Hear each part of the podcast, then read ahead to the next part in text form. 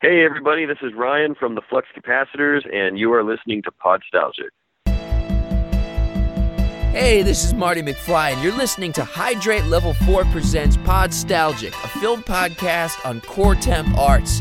Wait a minute, wait a minute. Are you telling me you built a time machine out of a podcast? Welcome to Podstalgic, a movie review podcast where we take a nostalgic look and rediscover movies new and old. But for this episode, we got something very special. I have for you an interview with Mr. Ryan Silverberg, who is the keyboardist of the flashback band, the Flux Capacitors. So, for those that don't know, I'm a huge Back to the Future fan, and you may have figured that out from the intro, where I have Marty McFly opening up the show. In this interview, I'm just excited for you guys to hear, especially for those that are uh, Back to the Future fans.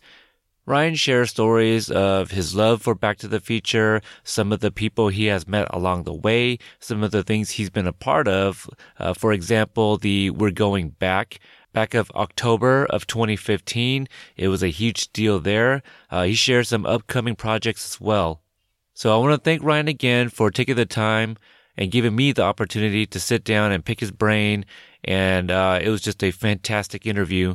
And I hope you guys all enjoy it. Hey Ryan, thanks for joining me on this uh, on this episode today. Thanks, Peter. Thanks for having me. Yeah, no problem. I know that uh, I tried reaching out to you guys before uh, when I was um, Hydrate Level 4, and you guys were just getting ready to uh, start the uh, We're Going Back campaign. Oh, wow. That's. Uh, that just went right over my head. Um, yeah, I, I I think I actually do remember that, and uh, it would have been a it would have been a pretty gnarly time, you know, for us to really concentrate on, anything else. That was a that was a crazy week. Oh, I, I can imagine. Yeah, absolutely. Because uh, I, I, had previously spoken to uh, Jason Aron, who directed uh, Back in Time, which you guys were uh, also featured in, and uh, he had mentioned that uh, you guys were um, going to be part of this this whole deal. So, can you talk a little bit about that? And um, was it him that reached out to you guys, or how did that all work out? Here's how that uh, how, how our involvement with um, with we're going back 2015 happened. Um, we found out about it. I mean, we we had known, you know, about the original um, the original we're going back back in uh, 2010, and um, but when they announced for uh, 2015, one of our friends. Um, who owns a uh, converted uh, DeLorean time machine, contacted us and he's like, "Hey, they just released information on this. You guys need to play this. It's right up your alley." Because basically, they were looking for an '80s band um, to, uh, you know, an '80s band to play Back to the Future music and do the do that whole thing, and that's that is exactly what we do. So suddenly, like pretty much without us uh, asking for it, kind of like a an armada of our fans um, went to bat for us and started bombarding the website for We're Going Back uh, about about the flux capacitors, and it kind of went from there. Like within, you know, I mean, suddenly there was a hundred a hundred people saying, "Check out this band! Check out this band!" all over the, the We're Going Back site, and so then our buddy Joe Walser, who's who was the main coordinator for the event, who's also uh, the head of the uh, time machine restoration team for Universal, and you know is involved with a whole bunch of other stuff and the Out of Time movie, all that stuff.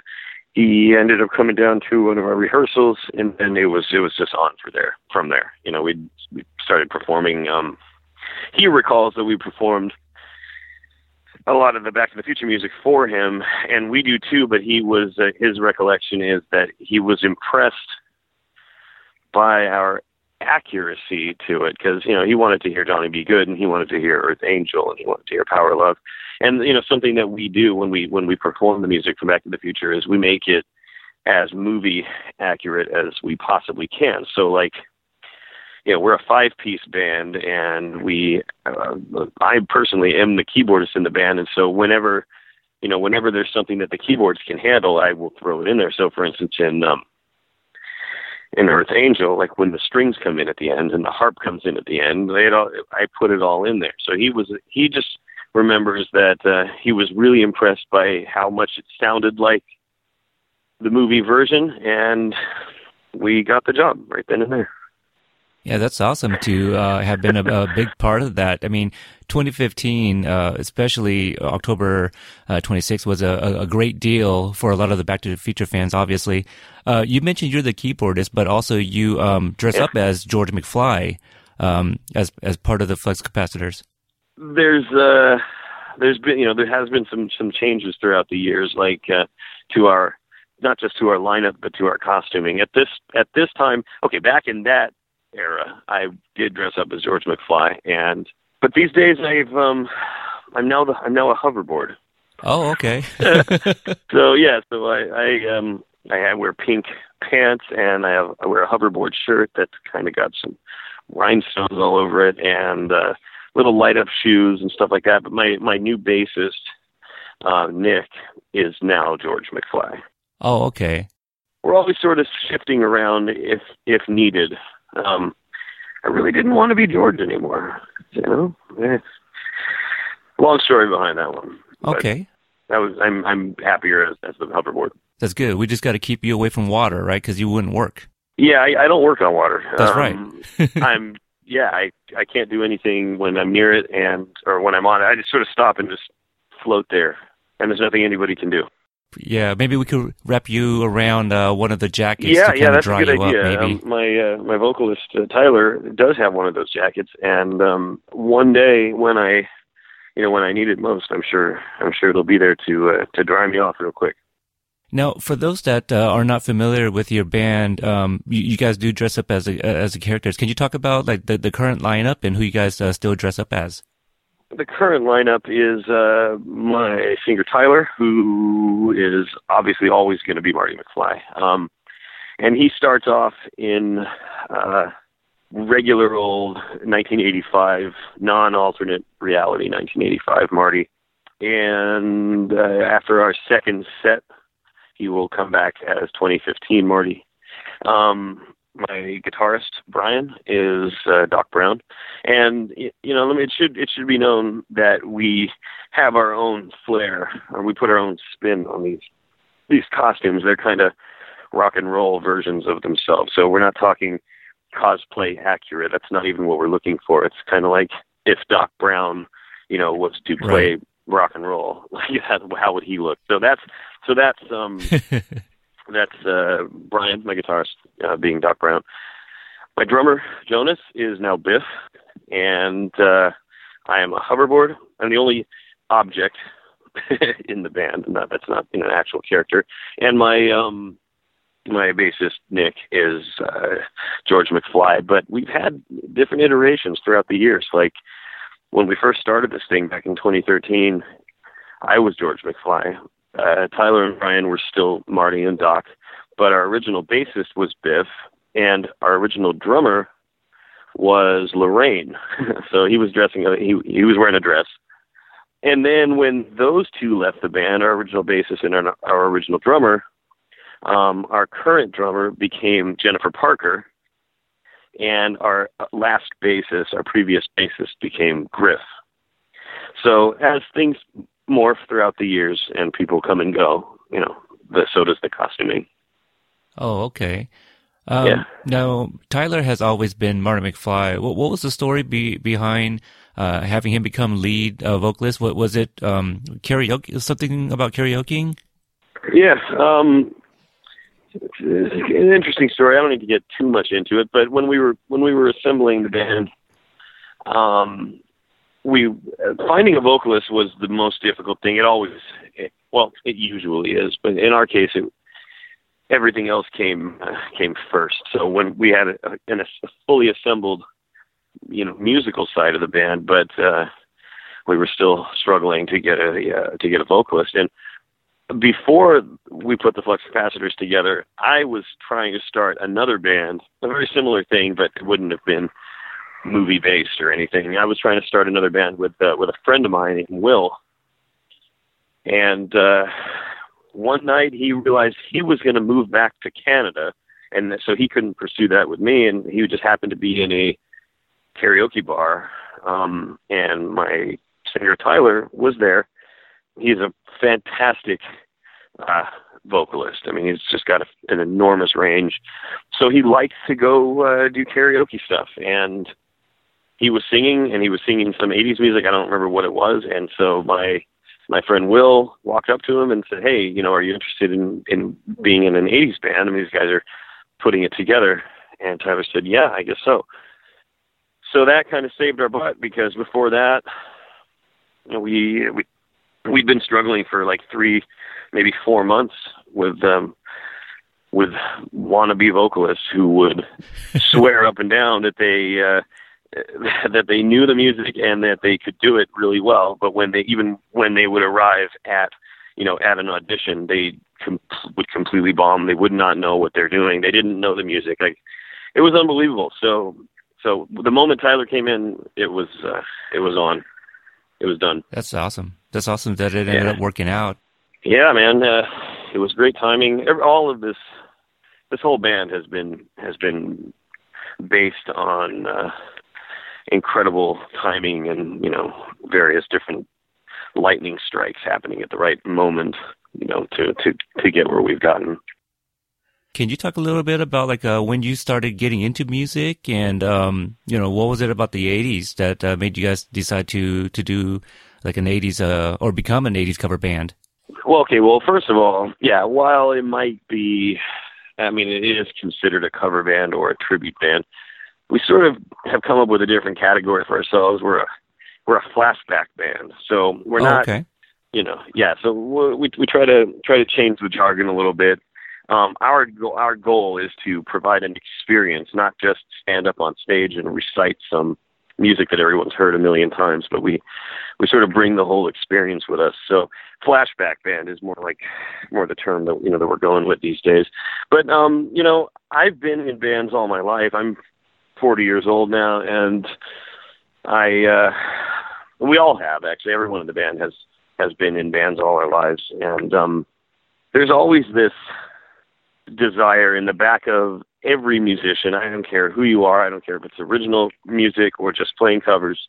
Um, there's always this desire to play music that you grew up with, that's fun to play, and that gets people dancing. And um, that's why a lot of you know a lot of even original musicians will end up playing a couple covers at their shows or whatnot because it's just it's just a fun thing to do.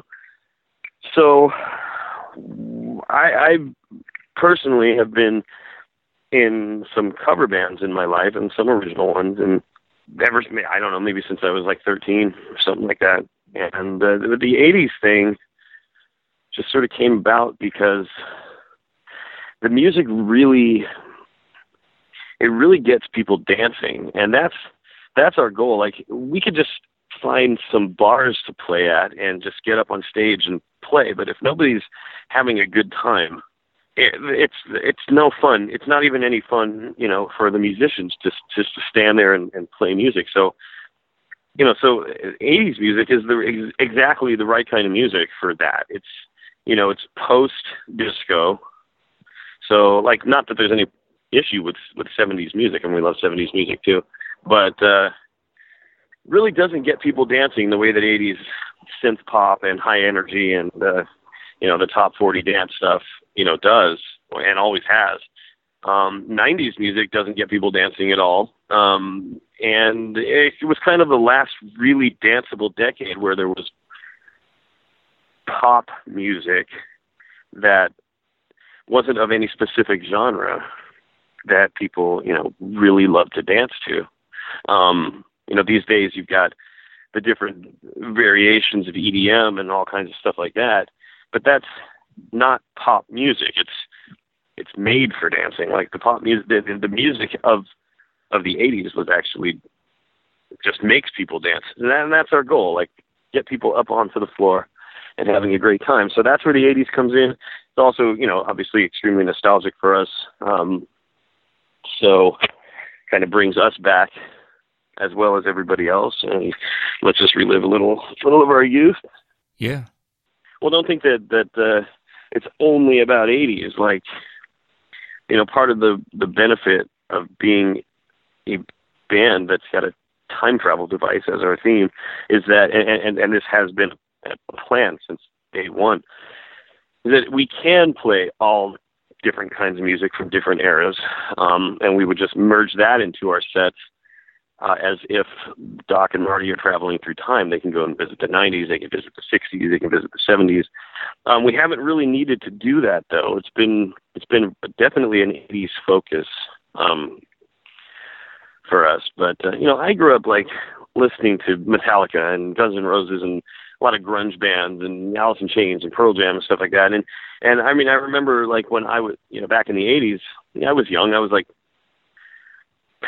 in my younger younger younger years and uh but I remember my mom listening to all that stuff while we are driving around and so that's permanently ingrained in me but um but I guess I kind of grew up in the 90s but I have a soft spot for 80s so um, recently, I actually did kind of an 80s music bracket, uh, 80s movies mm-hmm. and music, um, which one of the questions, uh, one of our uh, listeners did ask was, uh, yeah. what do you think is the best 80s soundtrack song? So, um, the previous episode that I did, I uh, I recently reviewed the movie Mannequin, and for mm-hmm. those that are familiar with the movie, you got Nothing's Gonna Stop Us. Great song, great yeah. song. Yeah, totally. And I took it to Twitter, and I uh, I threw in like three other songs and said, hey what's the best song from an 80s movie out of these four, basically? And it got such a great reception. And I just, you know, for the next like week and a half, every day would be another uh, four songs. Ultimately, people mm-hmm. would just vote and we'd see who number one is. And, and I'll spoil this, but uh, number two, Power of Love. Oh, I don't, so, uh, so do you have? Uh, you, I guess you don't have to think like of the ultimate, but what what are some that come to mind? You think from uh, '80s soundtrack, like uh, the best songs are? Well, does this does this need to be from an '80s movie, or can it be '80s music used in a movie from the '90s or something like that?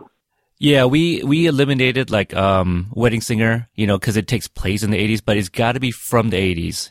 Okay, it's got to be from the '80s because there's a great song by uh, Public Image uh, Limited that um, that was used in like I think the movie was from 1993 or something. Uh, it's called Hardware, and the song was uh, "The Order of Death." That's a really cool 80s song used, uh, obscure 80s song used in a um, in a movie from you know from the early 90s or whatever. But let me let me think here. There's so many that are just ingrained in the film. I mean, I mean you've got you know Goonies that are good enough from uh, you know Cyndi Lauper, Cyndi Lauper mm-hmm. from the Goonies. Um, Footloose? Uh, I'm I'm thinking I'm I'm trying to get a little uh a more obscure. A little like yeah, a little more obscure here. One of the obscure ones, um, I think. Let me see. So we did 28 songs, and I think we might have reached 26 on that poll. Was "Win okay. in the End" from Teen Wolf. Oh wow, man. Um, yeah, yeah. Wow, that's uh, yeah, that's cool. That's an obscure one. That's for sure. Um, I mean, there's always the non-obscure ones that just easily come to mind, and a lot of people would say, "Don't you forget about me" from uh, from the Breakfast Club by by the band Simple Minds is great, but there's yep. some other songs in the Breakfast Club soundtrack that I really love, like "Fire in the Twilight" by Wang Chung. I'm kind of more of the uh, obscure ones, like you know, those are songs. Like if you if anyone listens to "Fire in the Twilight" by Wang Chung, they'll know exactly what moment that happened in um, in the Breakfast Club. I mean, you can place it immediately, and the movie just kind of wouldn't be the same without it. But everyone still only, you know, associates uh, "Don't You Forget About Me" by Simple Minds with that film. Right. Um, you know, in Ghostbusters, in the original Ghostbusters, there's that song. I can't remember who does it, but uh, it's like "I Believe in Magic." That's a really cool one that happens when, uh, you know, when finally when Walter Peck releases all the ghosts into the city, and it's kind of a creepy creepy song. That's a cool right. one. Um, there's something in the Goonies that happens in the very beginning by I think Jefferson Starship. I can't remember what that one's called, but yeah, I'm always was it like during the, the, breakout, the the jailbreak? No, it was during. No, no, no, no. That was uh, the soundtrack by. I can never remember that guy's name. Um, by the composer. But no, no, no. It's just a it's just a acoustic guitar sort of jam that happens when Mikey and Bran are just sort of kicking it. Mikey's laying on the bed complaining that there's nothing to do around here and he's tired of the Goondocks and uh I don't know. It's not something that people really pay attention to, but I've always I've always dug that that song. Um okay. one of my favorite obscure like movies that has some pretty Mhm. great songs is Tuff Turf. Um, that's got uh, some good ones in there. Nice, man. I'll have to check that out. I feel like I have seen that before, but probably not for a really long time. And you know, then I, I can go back. I, I think the Warriors was was 1979. I'm not. I think you're right. Sure. 78 or 79, yeah. Yeah, I've really always. I mean, not that this really counts because it's not an '80s song, but uh, I've always loved "In the City" by the by the Eagles, um, which is the song that you know was played at the end of the Warriors. That's that's a cool one, yeah, but yeah. probably not, probably not. uh you know, from the era. Um, and in a, a vacation, European vacation, there's that scene where um, I think they're traveling over to London, and uh, Rusty has this dream about being this, you know, this pimp dude in the club, and he's like wearing this goofy outfit, and I think the music is uh, "Some Like It Hot" by Power Station that's playing in the okay. background. That's and that's a cool one. And uh, we could go on forever, man. Right, we yeah. do this forever. Yeah, music, music could definitely be like another episode on its own. I mean, obviously I've Yeah. done uh, many, many other episodes music related. Um, so that was actually uh, a question from Justin from the uh, So I Married a Movie Geek. Uh, he did ask another one that Okay. if if Bob Gale or Bob Zemeckis suddenly allowed it, who would they cast in the reboot? Or I guess you. I think that's the question. Who would you cast uh, in the reboot? And we'll just we'll just keep it to Doc and Marty. Have you ever had like a fantasy casting for them?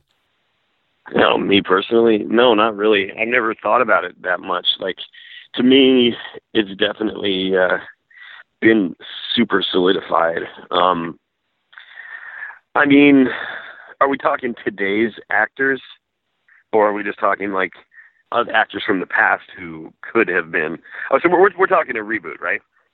Yeah, uh, you, you know, um, for me, I can go either way. I know when I spoke with Jason Aron, uh, he went with an actor that was way beyond uh, his years to play like a Marty McFly, but he said, "Oh, well, the younger version of him," and I go, "Okay, you know, I could I could kind of see it," um, but like for me, it's it's kind of like what you said. It's really hard to recast somebody because these characters and these uh, actors are so uh, iconic. And I Yeah. feel if it was to be um, like anything, it, it would be like a continuation of the story, perhaps with a, like a Marty McFly Jr.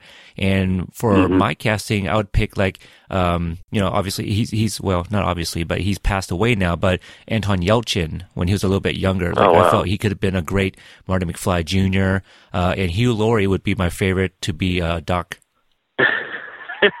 Those are great choices, man. I kind of cannot see Anton Yelchin as as Marty. I feel like he always had more of a more of a serious tone to him and less of the comedic side. But Oh, you gotta see Charlie you- Bartlett. That that's what sold me on it. okay, okay, I will. I guess I've only seen him really in uh, I think Alpha Dog and uh, Star Trek. Yeah, um, but Hugh Laurie would be great.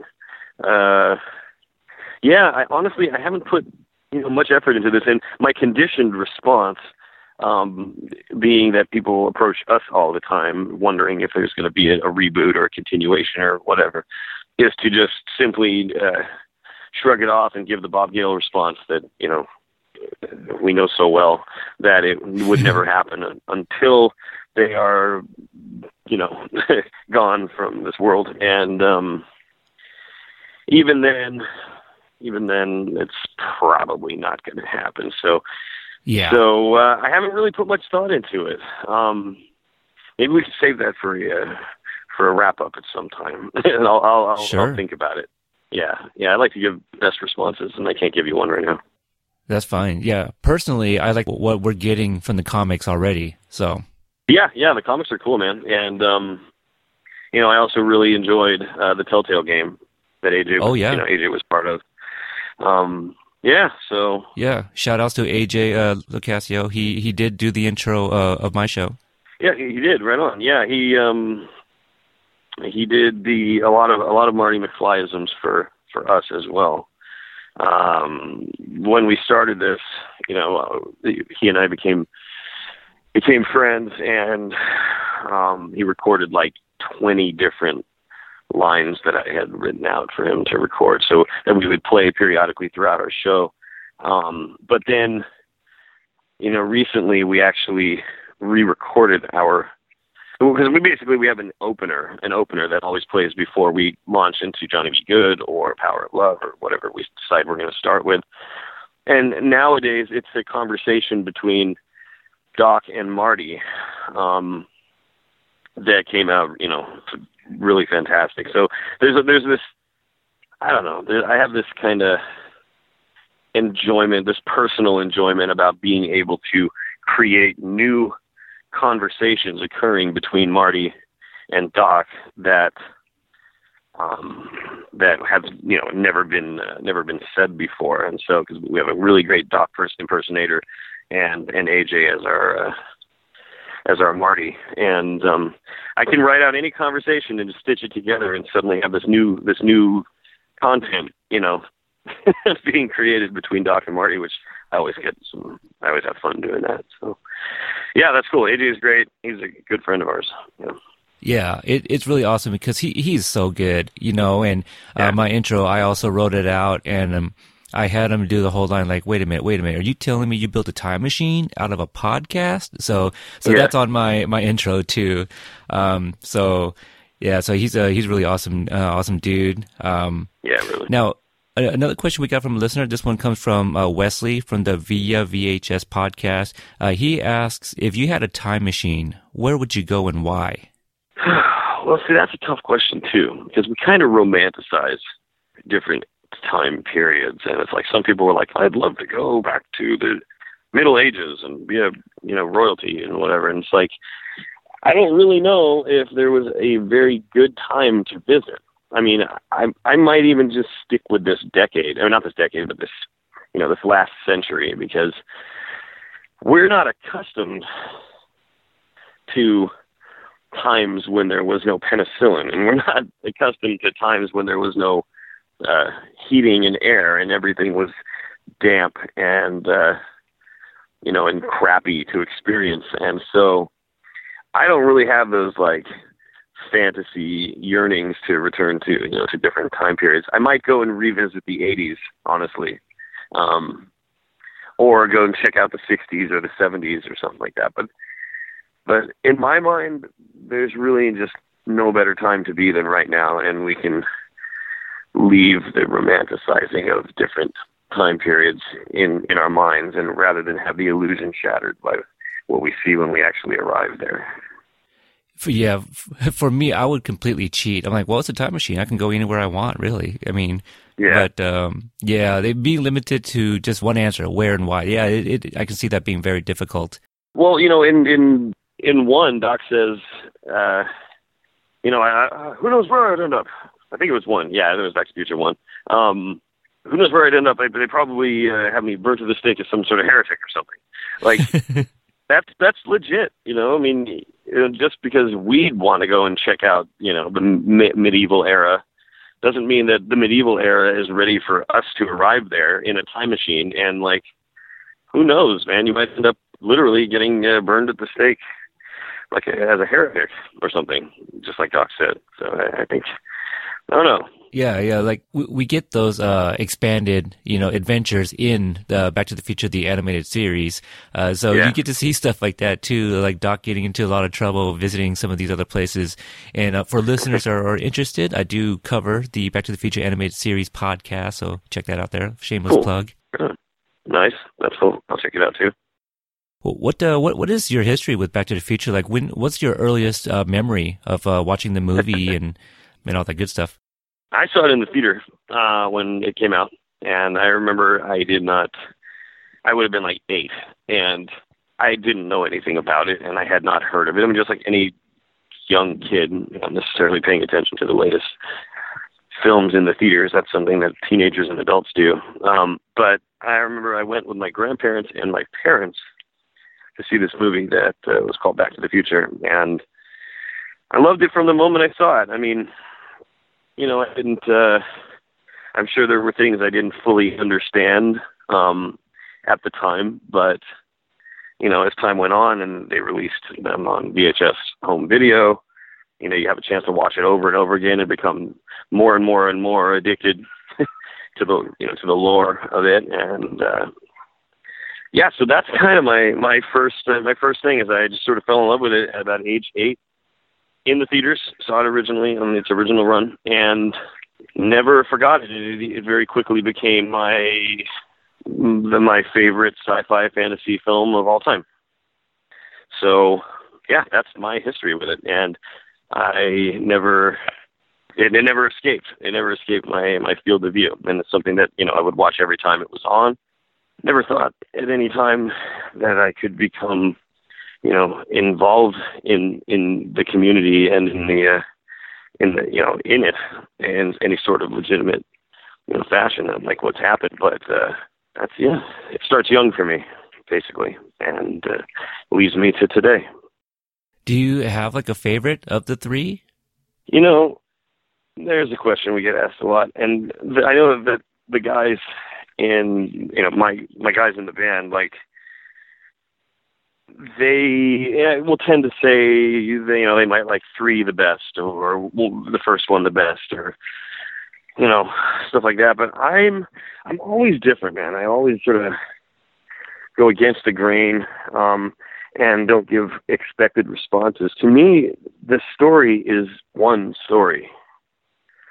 So I think I don't have a favorite one. It's just for me, it's like it's just one long story. I like it all equally, honestly. Like it's just it starts off in 1985 and ends up in back in 1985, and to me, it's just a, a, a six and a half hour film. So no, I don't have a favorite. I I just uh, I love them all equally, and it's just kind of one one story we couldn't be any different. Like I say the exact same thing when people ask me my favorite, because um, I have built a quite, quite a reputation for myself in the podcast community as being like the ultimate Back to the Future fan. Uh, people mm-hmm. ask me, I go, what, what, what, are you talking about? It's a six hour saga.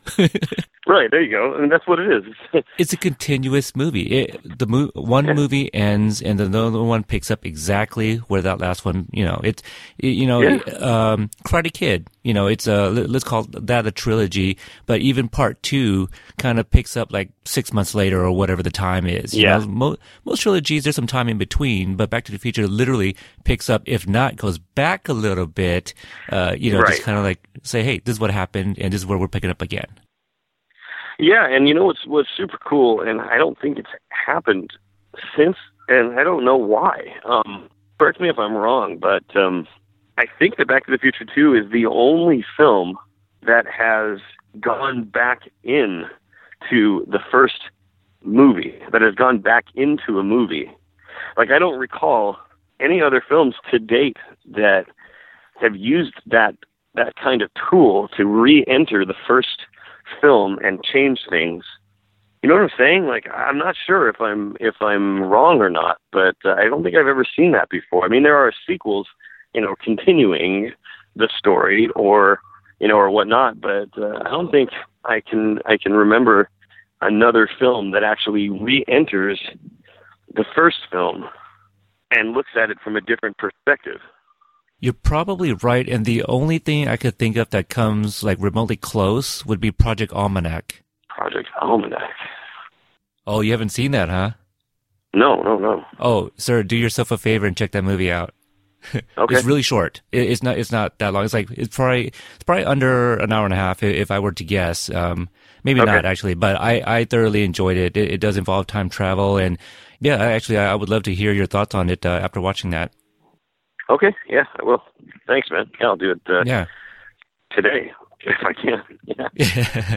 yeah. So right on. Yeah. So uh, let me ask you a few questions about um, sure. uh, about the franchise and and, okay. and see uh, where you are. One of my, uh, I feel this is the one um, that is uh, hardest for people. But what is George McFly's middle name? Uh, Douglas. Oh, oh, so easy, so easy. yeah, yeah. Go, keep going, man. Let's see how, okay. I can do. Okay, let's see. Um, gosh, I, I, was I was hoping you were going to think about that before I so, so that I could think of some other questions. Okay, the other one is music related. I'm sure you'd get that, but mm-hmm. you know it's you know when, when he's asking the the Starlighters, uh, yeah, uh, the, you know the, the, the key to play and stuff. But that's that should be easy yeah. for you. Um, yeah, this one isn't yeah. trivial, but okay. No, well, I'll, I'll ask. But do you have a preference in which Jennifer Parker you preferred? you know, I got really used to Elizabeth Shue pretty quickly. Um, but, you know, Claudia Wells, Jennifer was just, that's really tough to say. It, it really is, but I I am someone who is uh, more of a purist, I guess you can say. Like I love Yeah. Elizabeth Shue, I love her in Karate Yeah. Kid, uh, Adventures in Babysitting, but Claudia Wells is always going to be my Jennifer Parker oh, because she came first, and and I, I don't know, I, I liked her in in uh, Marty better in the first movie. hmm Well, I kind of feel like Jennifer in uh, in the first movie. Well, there was just more of a natural uh, acting style to her. I mean, granted, it might have been simply because it was it was fresh and they weren't trying to mimic anybody. Because when, to be fair, you know, when Elizabeth Shue steps into Claudia's, no pun intended, shoes, um, she uh, she had to try to be somebody that Claudia might not necessarily have been acting so much to be. Like, you know, Claudia Wells as Jennifer might have just been really an extension of herself. So, so, uh, and you know, maybe I'll ask for that someday and find out. But definitely, um, you know, Jennifer eh, from part two and three kind of had to. I, I, I, I don't know how to really describe this. Like, I think I think everyone recognizes that her lines seem seem way more canned than uh, than Marty's and Doc's. Like, you know, what do you mean? Where, how can we be in the future? Like, it just sounds kind of like she was just reading a uh, reading the script. And um but I don't I don't fault her for that and I think she managed to carry it, you know, as well as she could. And I mean Jennifer Parker is an ancillary character anyway. It's not like she had some major job to do except to coax Marty to be a, a better, you know, a, a better version of himself or whatever. But uh, yeah, my first Jennifer is always going to be Claudia. And um yeah, but that's no diss to Elizabeth Shue. right, right. I agree. And and she did have some she did have some amusing scenes. I mean, like when she can't find the the doorknob, you know, that was funny. Or when Right. she's like some hearing, physical uh, yeah, there's some physical comedy, you know, going on when she's looking for the the closet to hide in. You know, that's it's it's all it's all cool and it works. It works. It was a weird switch out, but you know, it's one of those things we kind of suspend our disbelief and sort of forget and try to forget that, that you know it happened. But whatever, right. it happened and it worked. So Now, I do have another. Okay, so this is trivial, uh, and this one's difficult, and I only know the answer because uh, because I do cover the animated series. But do you have an idea what um, Marty's middle name is? Trying to you a hint. remember. I think it starts with a J, right? Uh, Michael J. Fox. Does it? No, no, no. sorry. it's not it. Um, thinking so his middle name is actually the name of one of his ancestors, Oh, it's William. Seamus. Or Seamus. That's right, Seamus. Seamus. Yeah, and you know what? I have, I have like his uh, some some graphic of his driver's license, and I think it, I think someone had actually put that on there. Wow, that's, that oh, no kidding. man. Okay. I failed. Yeah, I No, it- that's a that's a tough question. That that's the thing. Like, um, see, so you have that piece of memorabilia that will tell you that, Yeah. but for anybody that only knows the, the the trilogy, they they won't get that at all. But I thought that was very Yeah. interesting that they did choose Seamus over William. Yeah, it really is, and it makes you wonder if. uh Well, I guess that was kind of decided later on. You know, uh, probably was not decided when they, you know, back when they made Oh, the right. first movie. So, yeah. Good point. So they needed to, yeah, they needed to find. um That's interesting. Yeah, Seamus over William. Okay, that's cool. Well, thanks for letting me know. Yeah, yeah. Now you can ask like one of the guys from the uh, from the band. Yeah, I will. I will. Yeah, that was uh, that was a tough one, man.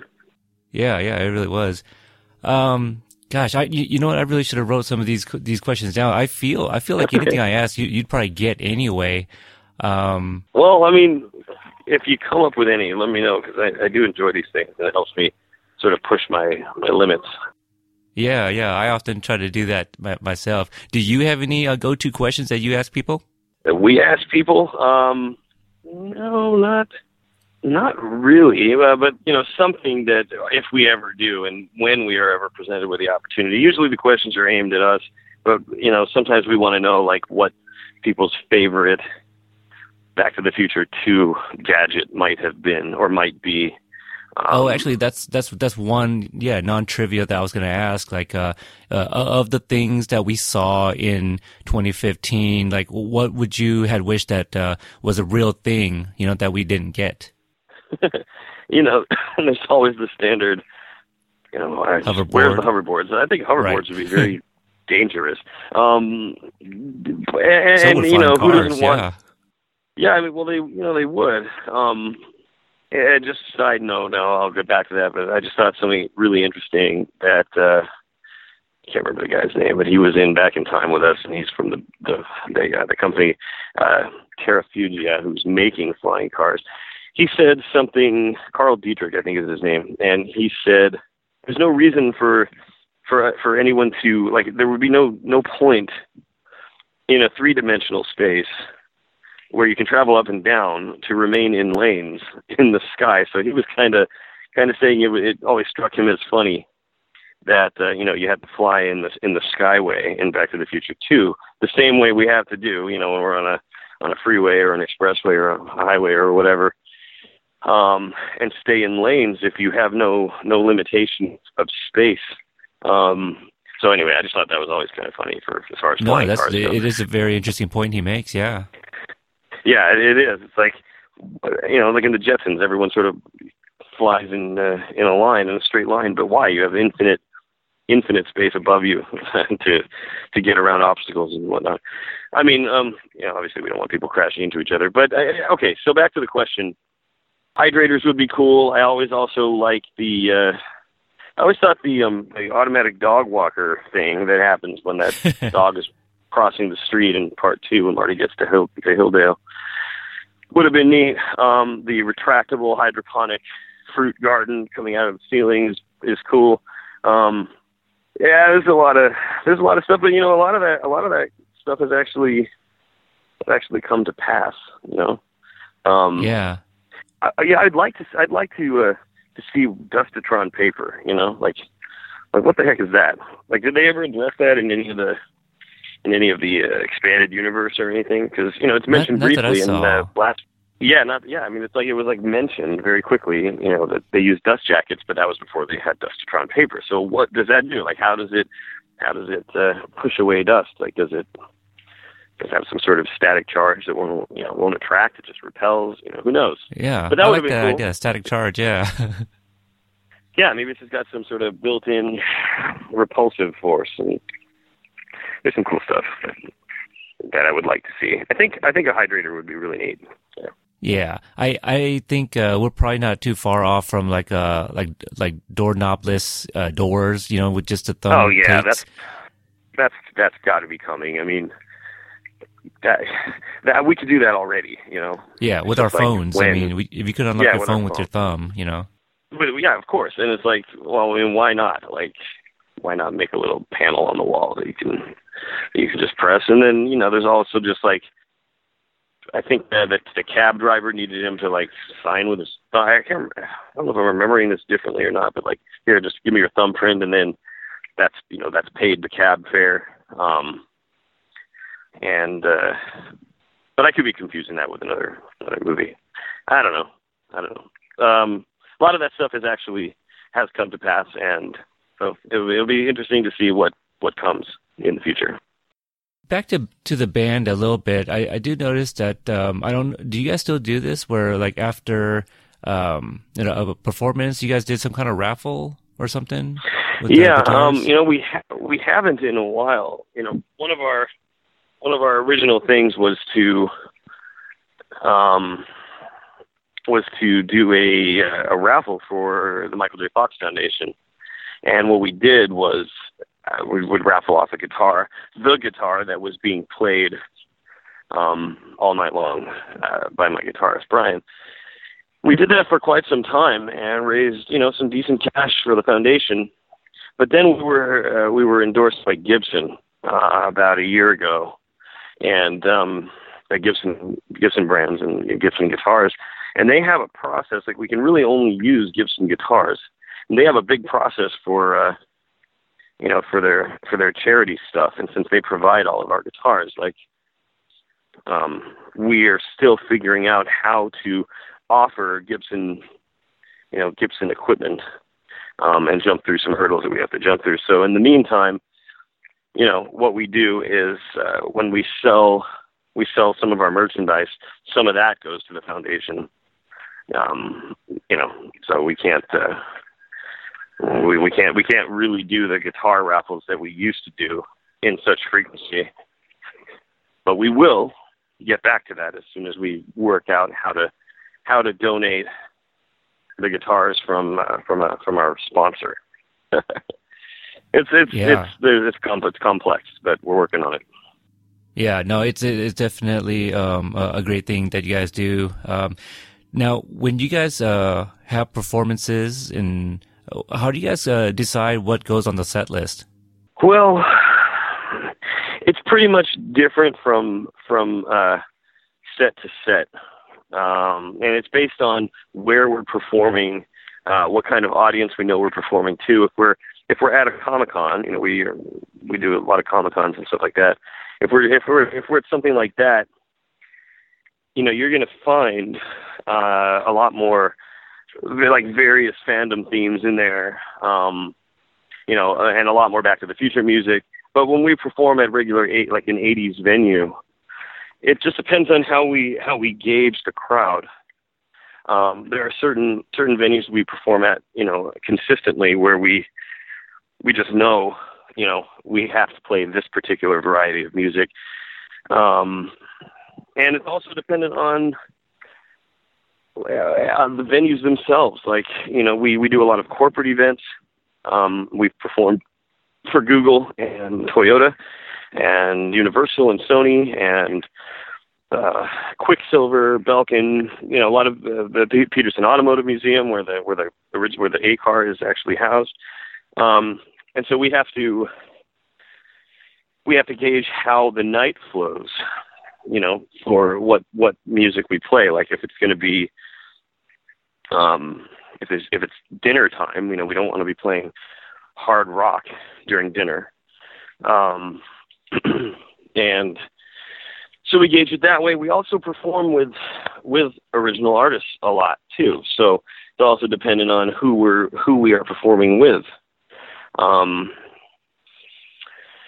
so, like, you know, we've performed with Run DMC and Tiffany, and when in Rome, Dramarama, a lot of a lot of '80s '80s artists um, on stage with them. So, also depending on what you know, if we are performing with you know with them, that will determine what we play that night as well.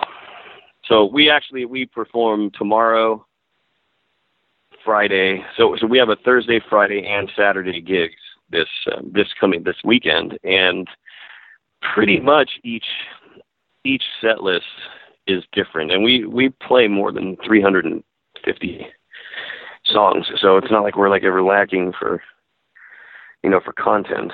Um, so yeah, it's just it's just dependent on how, how we gauge the crowds, what we know of who we're playing for, and what we know of what they're expecting to hear.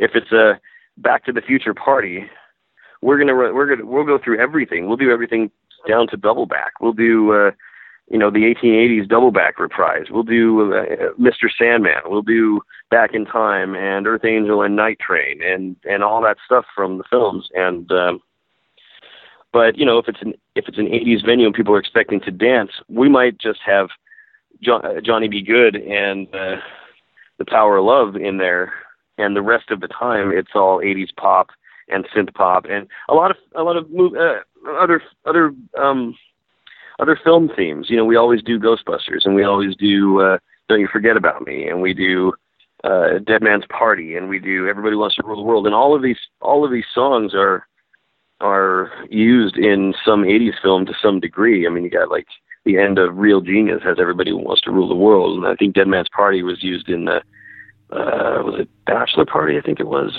Um, you know, and uh, so it just depends on. I know this is a long-winded answer, but it really depends on who we are performing for. So, uh, obviously, previously I interviewed uh, Jason Aron, who directed Back in Time, which I also reviewed. Uh, how did he? Uh, how did you guys get involved with that project of, of uh, getting on the documentary with him? Huh. Um. Yeah, it was it was a long drawn out process. You know, it had been the film had been in production for uh, two years prior to us getting involved, and it was basically wrapping up. And you know, it was wrapping up essentially right at the time when we came onto the scene.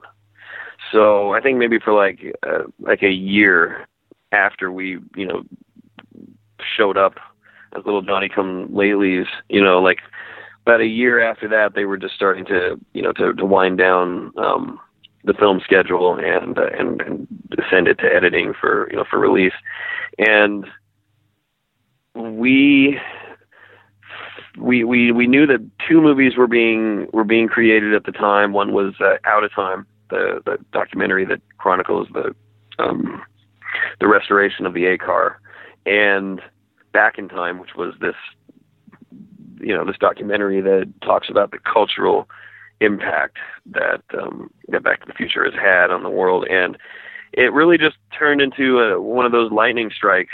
Um, you know, be there at the right place in the right time. They were looking for they they had been looking for a a musical addition to the film because you know they were talking about people who owned cars and who owned this and you know had built a golf course Back to the Future golf course in their backyard and all this stuff and um but they really only had Huey Lewis and Alan Silvestri as the as the musical features which didn't extend into the fan community. And so, you know, I I don't remember how it happened, but I think I think Joe Walser talked to Jay, uh, the director of Back in Time, and he was like, "Oh yeah, yeah, we definitely want, you know, we definitely want to put the flux capacitors in the film." And we happened to be um, coming out to LA to film. I think they were coming out to film a, a, a final segment with um, with Frank Price, who was the uh, the the chairman once of Universal Studios in Columbia, and one more. I think they were coming out to film um, the Flying Car Guy, and this final trip out to Los Angeles.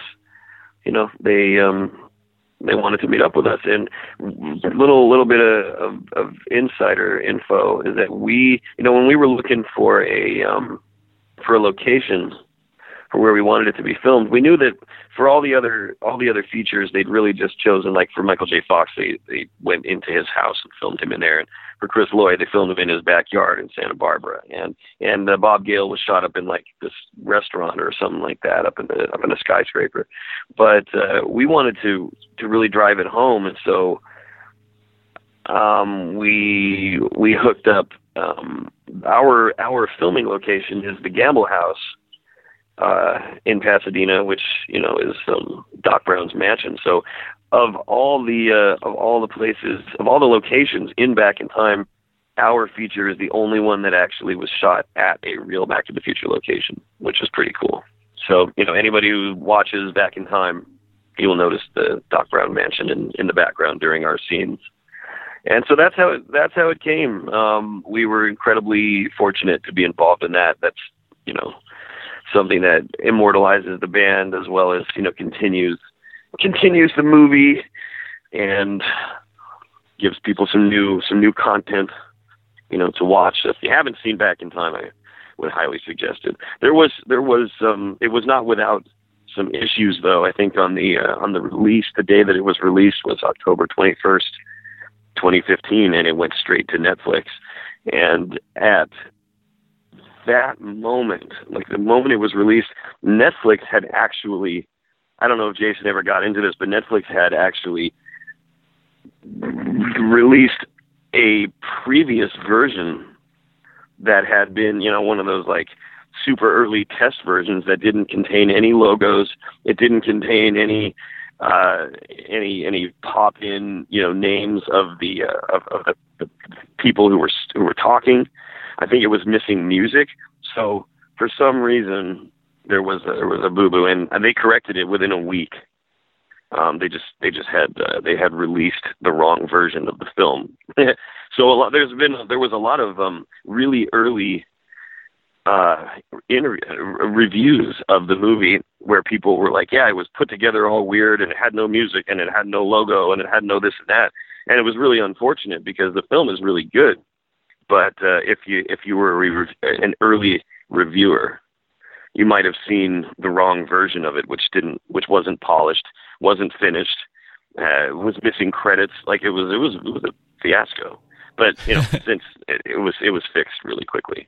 So just interesting stuff about the movie business that you know that, that's funny you mentioned that because on the review, uh, my guest host at that time is uh, Albie from the Quantum Leap podcast, and who also Mm-hmm. um, reviews the animated series with me. He, he actually mentioned that, and uh, I I don't think I I don't remember if I really noticed or not, but um, yeah, it's funny because I did stay up late uh, to to watch that release.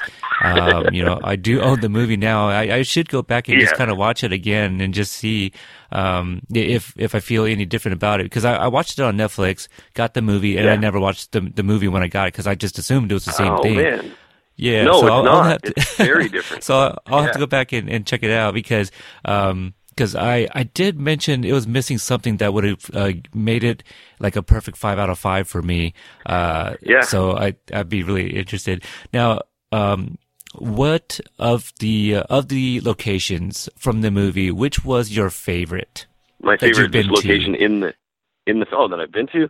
Yeah, that you actually been to because I was it a couple summers ago. Was it last summer? But um, yeah, I think it was last summer. I went to we went to California, and I I asked my wife just for a couple hours, like, can can I just go to uh, some of these shooting locations? And I took my oldest son, uh, who's also a fan, and we went to the McFly House. Uh, we went to La Puente Hills Mall, and I, I think I think that was it. I think it was just those two, and just being there was just so surreal. And It really is. my- yeah, so I got to. Um, I think uh, it's really hard to choose for me between the mall and the McFly house. um, but I Yeah. think maybe I had more fun at the mall because I drove like the line of travel that the uh, Marty drove, and I got to like uh, run down, um, you know, to where the sign is and stuff. So I got to reenact some of that, Yep. like in front of the Marty McFly house. Couldn't do that, uh, really. No, you can't. You know, that's the the, the people who live there. You know, uh, they they like their privacy. I mean, personally, I don't know why you would purchase the Marty McFly house if you, you know, I mean, I'm sure there was some disclosure to them before beforehand. You know, you're buying a tourist attraction. Um, they don't really, you know, want people around necessarily.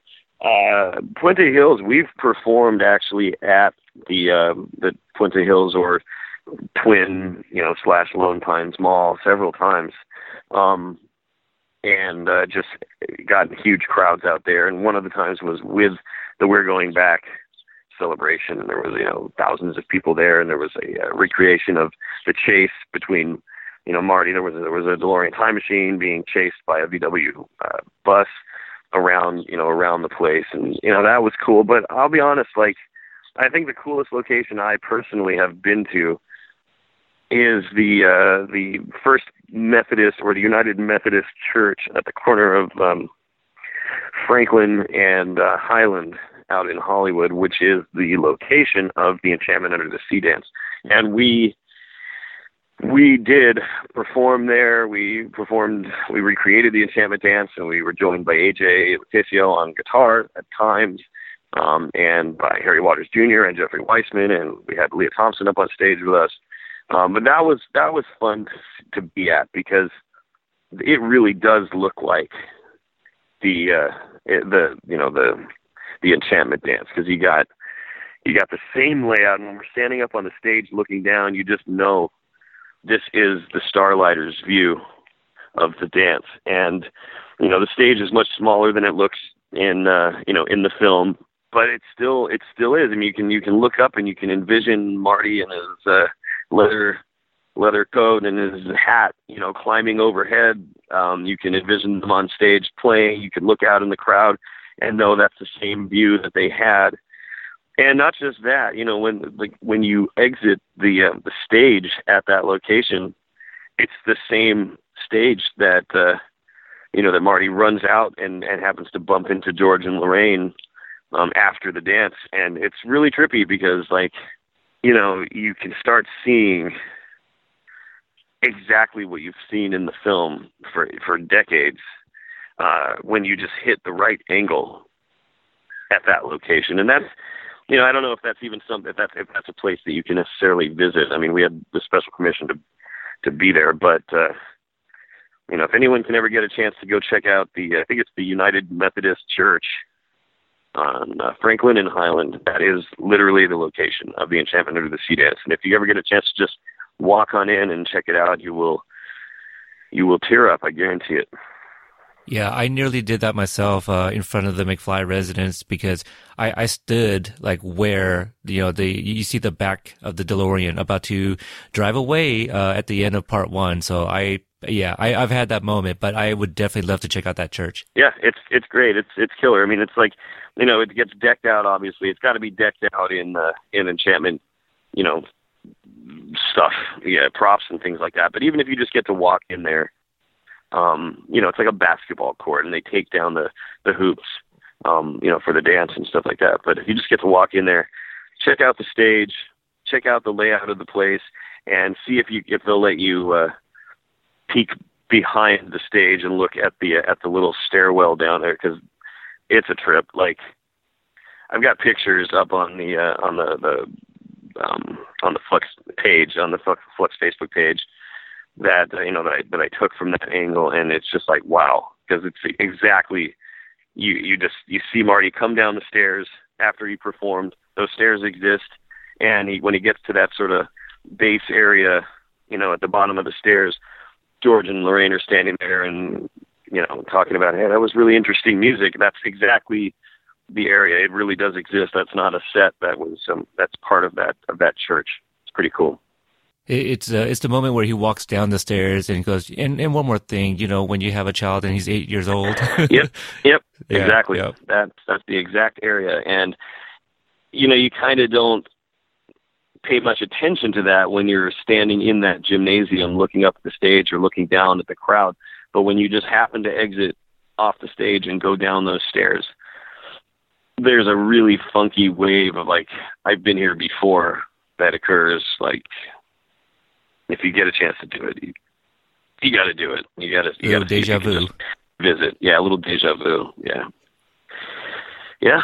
So there you go. It was um. So anyway, back to back in time. Back in time was amazing for us. Uh, we we actually were um working on scoring the uh the, the doing the soundtrack for Out of Time, but our schedules got in the way, and otherwise, you know, we would have had we would have had original uh, music by the Flux Capacitors in that film.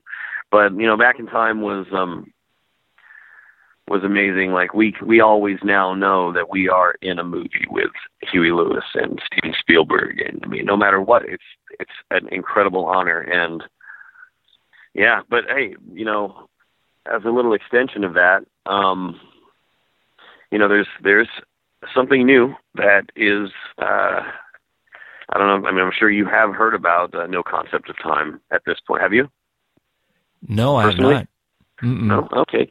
Well, there's a, a project um, that was just released that is called No Concept of Time, and it is the brainchild of Joe Walser, who you know I've mentioned it a few times during this interview. He's the um, He's the uh, the head of the time machine restoration team for um, you know for Universal. Uh, his his work is was restoring the original DeLorean time machine. He's also the uh, the main organizer of We're Going Back. Anyway, he had this crazy idea about putting on a show um, that would provide new um, Back to the Future content and uh, there's 130 episodes that are being filmed. The the first one was released last week and features Rob Klein, who was one of his uh, one of Joe's um, helpers on um, on the restoration team.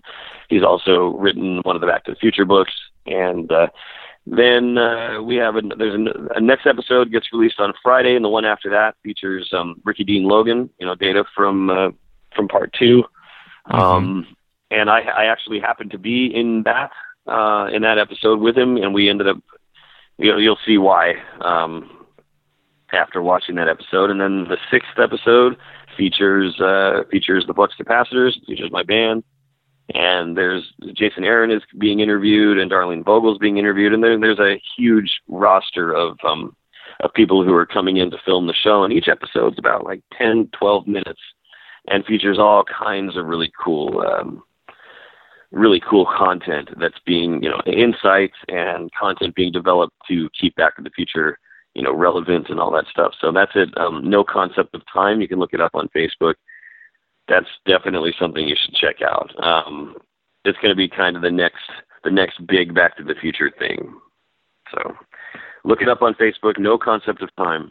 Yeah, I'm looking at the page right now. It looks looks amazing. I yeah, I can't believe no one's ever shared this uh, this news with me. The thing is, it's just it's just kicking off. Like you would have inevitably heard about it, but it was only released last Friday, the first episode, and it's starting to make its way, you know, make its way around.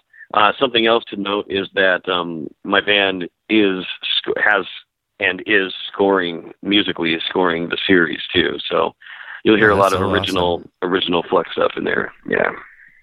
Yeah. So yeah. yeah. check it out. Check it out. It's cool. We'll it's do. fun for we'll any do. Back to the Future fan. It's fun. I'm gonna have to reach out to Joe Walser. yeah, reach out to Joe. Like uh, I'm sure he, you could get him to do an interview with you for sure. And as we uh, wind down here, uh, where can listeners, you know, go to uh, check out some of your guys' content? Obviously, YouTube has a plethora of, um, you know, clips of your performances and stuff. And, and how, if they are in the Hollywood area, where can they uh, catch you guys perform? Well, here's the, here's the, the, the I'll try to make this as short-winded as, as possible.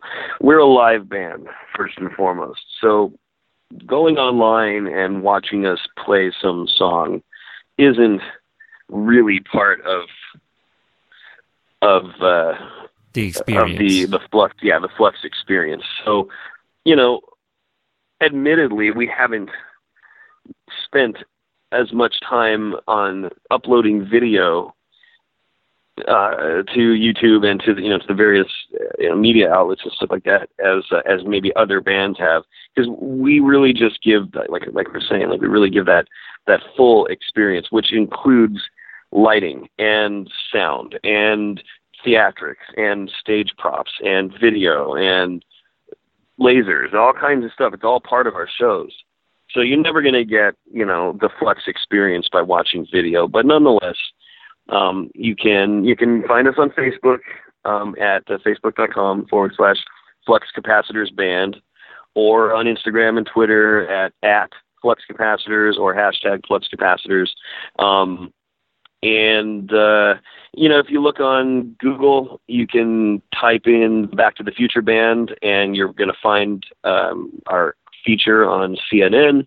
You can watch us on um, Back in Time, which is on Netflix and Amazon Prime, um, Blu-ray, DVD. Uh, it's available to stream right now, and that's a fun one to watch. Um, follow our website at thefluxcapacitors.com. Um, you know, for for updated schedules, we do play all over the place. We are the official band of uh, Stan Lee's Los Angeles Comic Con and the Comics Cruise, which is the world's first Comic Con cruise.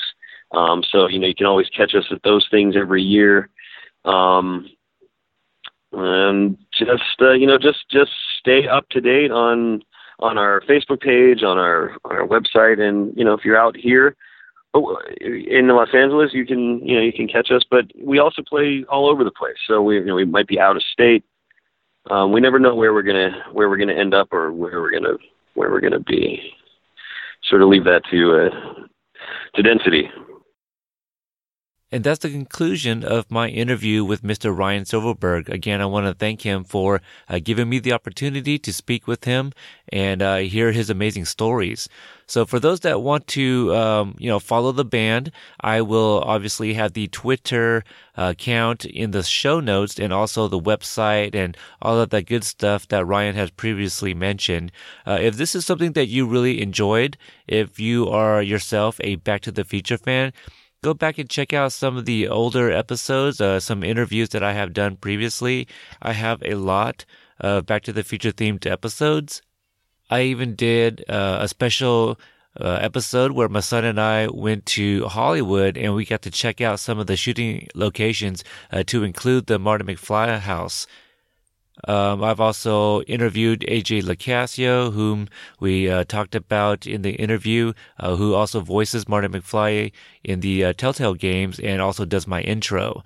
Uh, if you want to check out uh, my interview with Jason Aron, who directed the documentary Back in Time, that's in the archives as well. And if you're not interested in any of those interviews, I've done a lot of movie coverages, uh, some new releases, uh, more, some more of the recent ones were Get Out and Power Rangers. And I've done old movies as well, like Overboard, Mrs. Doubtfire, uh, Teen Wolf, uh, Mannequin. So a plethora of different types of movies and genres. So hopefully you guys want to go back and check out some of those. So thank you so much for the support and for checking out the show. If you want to get a hold of me uh, on Twitter and Instagram, you can find me at Podstalgic. And obviously, iTunes, Google Play, Stitcher, uh, any podcasting catcher app of your choice. Uh, you can visit courtandparts.com where my content and the content of other podcasts that are part of that network is also available. And if you want to interact with me or any of the other hosts that's part of the network, you can find our group page on Facebook. Just type in Court and Parts Podcast. Just request to be added to the group and we will grant you that access.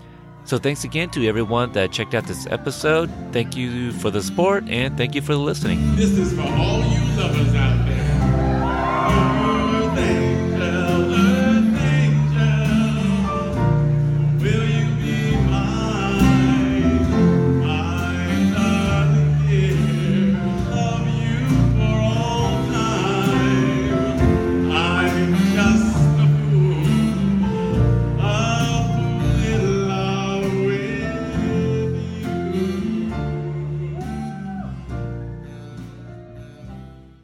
Thank you for listening to the Court and Parts Podcast Network. To listen to more Court and Parts shows, visit courtandparts.com.